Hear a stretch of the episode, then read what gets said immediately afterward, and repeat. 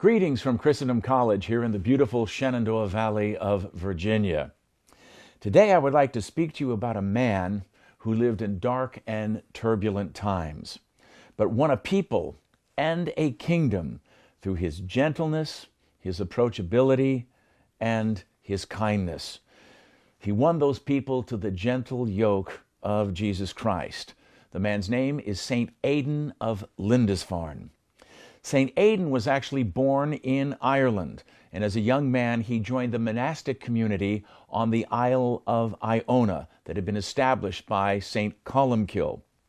King Oswald, the king of Northumbria, up in the northern part of England, invited the monks of Iona to send someone to teach the pagan Anglo Saxons at that time the Christian faith.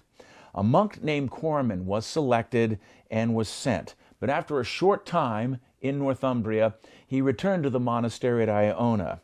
And he said to his brethren who gathered to hear from him, The Northumbrians are savage barbarians and would never accept the Christian faith.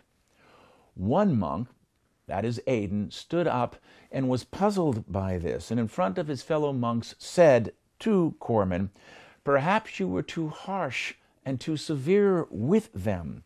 You know, oftentimes they need milk before they get solid food. Moved by his compassion and his eloquence, the community all turned to Aidan and said, You go.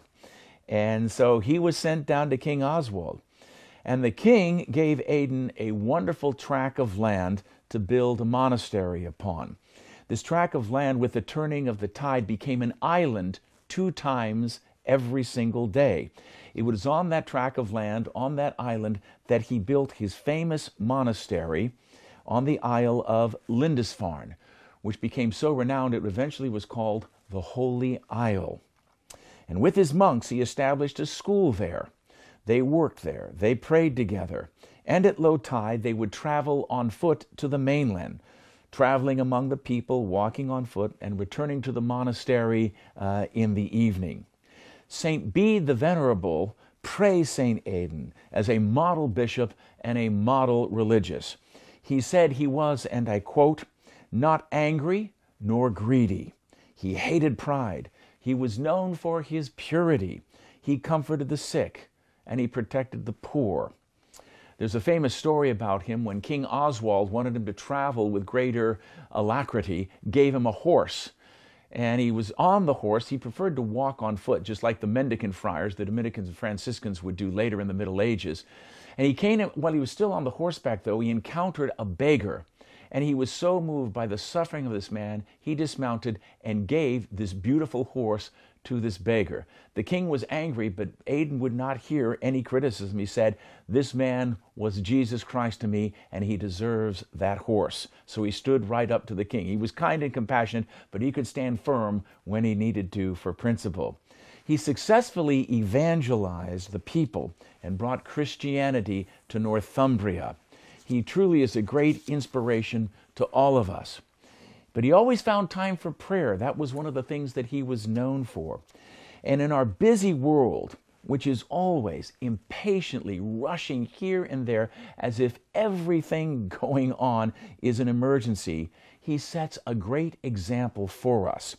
And I'd like to, you to listen, and I share with you today words of a prayer that he composed that I think can give us great consolation and can calm us down in these hectic times that we're living in.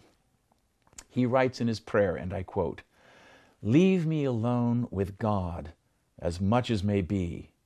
As the tide draws the waters close in upon the shore, make me an island, set apart, alone with you, God, wholly yours. Then, with the turning of the tide, prepare me to carry your presence to the busy world beyond, the world that rushes in on me till the waters come again and fold me back to you. End quote. Let's end with a prayer. O holy Bishop Aidan, apostle of the North and light of the Catholic Church, glorious in humility, noble in poverty, zealous monk and loving missionary, intercede for us sinners that Christ our God may have mercy on our souls. Saint Aidan of Lindisfarne, pray for us. Thank you and God bless you.